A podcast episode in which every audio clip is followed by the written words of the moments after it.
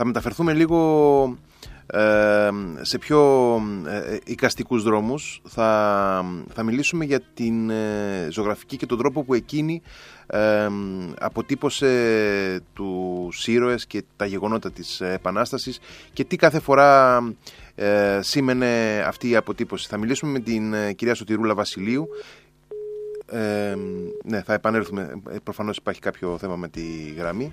Θα μιλήσουμε λοιπόν ε, με την κυρία Σωτηρούλα Βασιλείου, η οποία είναι ιστορικός και διδάκτορ του Αριστοτελείου Πανεπιστημίου Θεσσαλονίκης. Έχει ασχοληθεί ιδιαίτερα με το αντικείμενο ε, αυτό, με τον τρόπο με τον οποίο η, η ζωγραφική, η οικαστική δημιουργία έχει ε, ε, αφομοιώσει και έχει αναπαραγάγει και αναπαραστήσει ε, τα πρόσωπα, τους πρωταγωνιστές, τα γεγονότα του 1821. Ε, καλημέρα κυρία Βασιλείου. Καλημέρα και συγγνώμη για το τεχνικό πρόβλημα που προέκυψε. Δεν, εντάξει, δεν πειράζει, το, το αντιμετωπίζουμε. Ε, κυρία Βασιλείου, η εποχή στην οποία εκτελήχθηκαν τα γεγονότα της Ελληνικής Επανάστασης ασφαλώς δεν είχε τα, τα απεικονιστικά και επικοινωνιακά μέσα που ε, διαθέτει αφιδώς η δική μας εποχή. Ωστόσο, με κάποιους τρόπους είχε και εκείνη τα δικά της μέσα που αφορούσαν ιδιαίτερα την οικαστική δημιουργία. Ήταν καθιερωμένη η πολιτική και η ιδεολογική χρήση της οικαστικής τέχνης, της ζωγραφικής εκείνη την εποχή; Α, σαφώς και ήταν. Ε, στην Ευρώπη ήταν ήδη μια διαδεδομένη, ένα, ένας δεδομένος τρόπος απεικόνησης των γεγονότων. Ε, όπου και έχουμε ενός, και ήδη έχουμε ενός πρώτους ε, εκπροσωπές αυτής της τάσης όσο μπορείτε προσπαθήστε να είστε κοντά στο μικρόφωνο για να, να σας ακούμε καλύτερα. Ε, άρα λοιπόν ε, έχουμε όπως, ε, όπως αναφέρεται μια πολύ έντονη σχέση με το φιλελληνισμό δηλαδή συνδέεται η, η ζωγραφική της επανάστασης με το κίνημα του φιλελληνισμού και με ποιο τρόπο; Δηλαδή οι φιλέλληνες ήταν αυτοί οι οποίοι πρώτοι απεικόνισαν με πινέλα και χρώματα τη, την επανάσταση; Αυτή ήταν και αυτή ήταν που έθεσαν τα πρότυπα και για τη μετέπειτα ελληνική καστική δημιουργία. δηλαδή το, το, το, πάνθεον το οποίο διαμορφώνεται μέσα από τις ελληνικές απεικονίσεις είναι εκείνο που βλέπουμε μετέπειτα και στην ελληνική παραγωγή. Άρα, λοιπόν, Έχουμε δηλαδή μια σειρά προσωπογραφιών από τους Φρίντελ, Κρατσάιζεν, Μπογγιού των οποίων τα έργα χρησιμοποιούνται και μετά και από τους Έλληνες ζωγράφους. Ουσιαστικά λοιπόν τα, τα αισθητικά πρότυπα τίθενται από, από Ευρωπαίους ε, καλλιτέχνες ε, φιλέλληνες οι οποίοι βάζουν τις βάσεις, βάζουν τις γραμμές πάνω στις οποίες τα, ε, τις δεκαετίες μετά την Επανάσταση δουλεύουν και οι Έλληνες καλλιτέχνες, έτσι δεν είναι; Ακριβώς και αυτοί επίσης φροντίζουν να μας δώσουν απεικονίσεις προσώπων, τόπων, τα οποία απομνημονεύονται πλέον. Έχουμε δηλαδή και μία, μία επιλογή.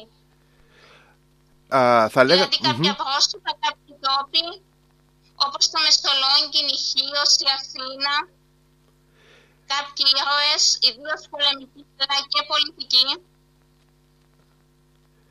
θα λέγαμε λοιπόν ότι στην πραγματικότητα πρόκειται για μια, μια επιλογή. Μια επιλογή που έχει να κάνει και, και, με ιδεολογικούς λόγους. Δηλαδή η Αθήνα επιλέγεται γιατί συνδέεται με το κλασικό παρελθόν για παράδειγμα. Έτσι, ή η Χίος και το Μεσολόγγι με μια θυσία, με μια σφαγή. Έτσι δεν είναι; Ακριβώς και σε αυτούς τους πίνακε πρέπει να προσεχθεί ότι περισσότερο από τη ρεαλιστική απεικόνηση ενδιαφέρει να δοθεί το ύψο των προσώπων. Διότι αυτό εξυπηρετεί αυτή η παραγωγή. Να κινητοποιήσει το συνέστημα και να είναι και διδακτική. Ε, να κινητοποιήσει το συνέστημα προκειμένου φαντάζομαι να, να βοηθήσει και, τη, και, και τους σκοπούς της Επανάστασης, έτσι δεν είναι; Ακριβώς. Άρα λοιπόν ε, έχουμε στην αρχή τους, ε, τους φιλέλληνες που δίνουν τη σκητάλη ε, σταδιακά στου, στους Έλληνες, τους ίδιους ε, ως ζωγράφους και καλλιτέχνες. Η ελληνική επανάσταση, οι Έλληνες μάλλον, να πούμε, οι Έλληνες ζωγράφοι πότε ξεκινούν να ασχολούνται με, τη, με τα επαναστατικά θέματα; Έχουμε στη δεκαετία του 1840 Συζητούσαμε λοιπόν για το πότε οι Έλληνες στη δεκαετία του 1840 επιστρέφουν στο... Ε, επιστρέφουν, ε, ανακαλύπτουν ζωγραφικά την Επανάσταση. Ε, σας ακούμε κυρία Βασιλείου. Ναι, διότι όπως είχε μπει και ο Κολέτη, έπρεπε και η Ελλάδα να φτιάξει την ιστορική πινακοθήκη της. Και σε αυτήν την κίνηση πρωτοστατούν ζωγράφοι, οι οποίοι έχουν σπουδάσει ή και διαμένουν στην Ευρώπη, με πρώτον και καλύτερον τον Φόδωρο Βρυζάκη. Ε, ο οποίος... Το οποίο η ιστορία... Ναι, ναι, ναι. Το οποίο η ιστορία συνδέεται άμεσα με τον αγώνα, διότι ήταν ορφανό, ορφανός γιος του που είχε σφαγιαστεί το 1821. Σπουδάζει στο Μόναχο με φιλελληνική βοήθεια, με υποτροφία του ελληνικού κράτους και αρχίζει, αρχίζει το 1840 να, να βάζει και αυτό στο εξαράκι του στην, σε αυτή την ιστορική μηνακοθήκη. Άρα λοιπόν ο, ο Θεόδωρος Βριζάκης είναι ο ίδιος οικογενειακά και προσωπικά συνδεδεμένος με την Επανάσταση. Ακριβώς, όπως ήταν και οι περισσότεροι Έλληνες εκείνη την περίοδο. Δηλαδή η Επανάσταση ήταν μνήμη.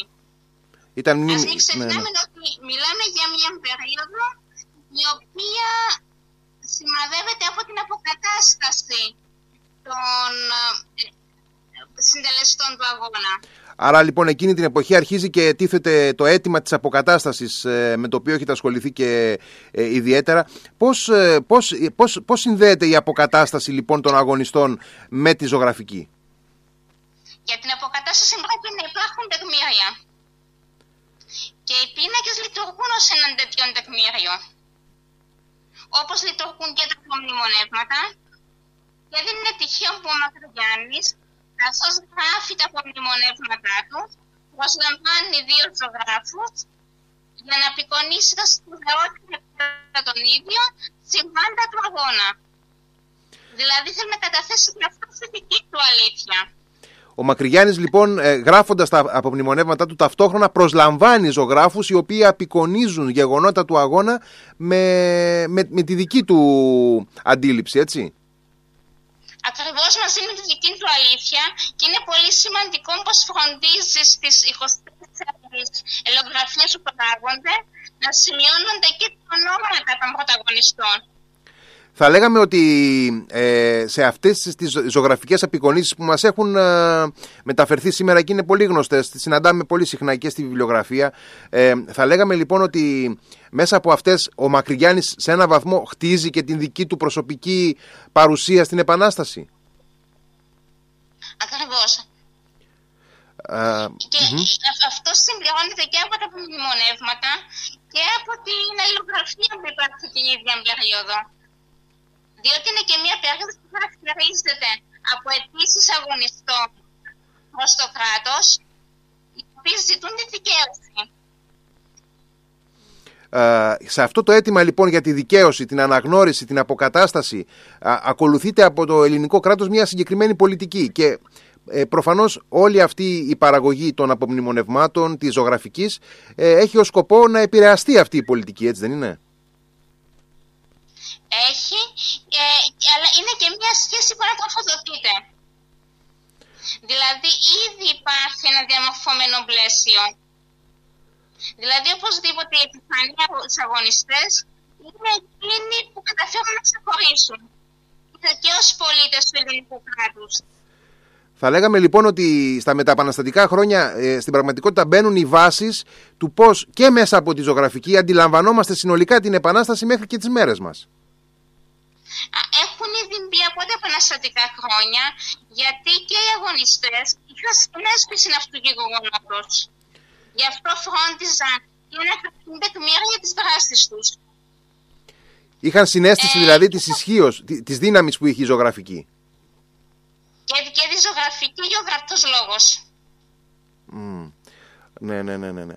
Ε, και στη συνέχεια ε, έχουμε ενδεχομένως όσο, δηλαδή όσο απομακρυνόμαστε από τα άμεσα επαναστατικά χρόνια και δημιουργίες όπως του, του Βριζάκη για παράδειγμα έχουμε αλλαγές στους τρόπους με τους οποίους ε, η, η ζωγραφική απεικονίζει τα, τα πράγματα του αγώνα.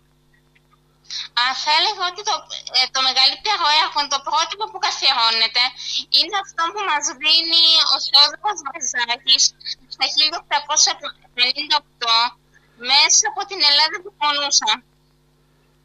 Δηλαδή, είναι, είναι πιστεύω ο πιο εμβληματικός πίνακας της περίοδου της Επανάστασης.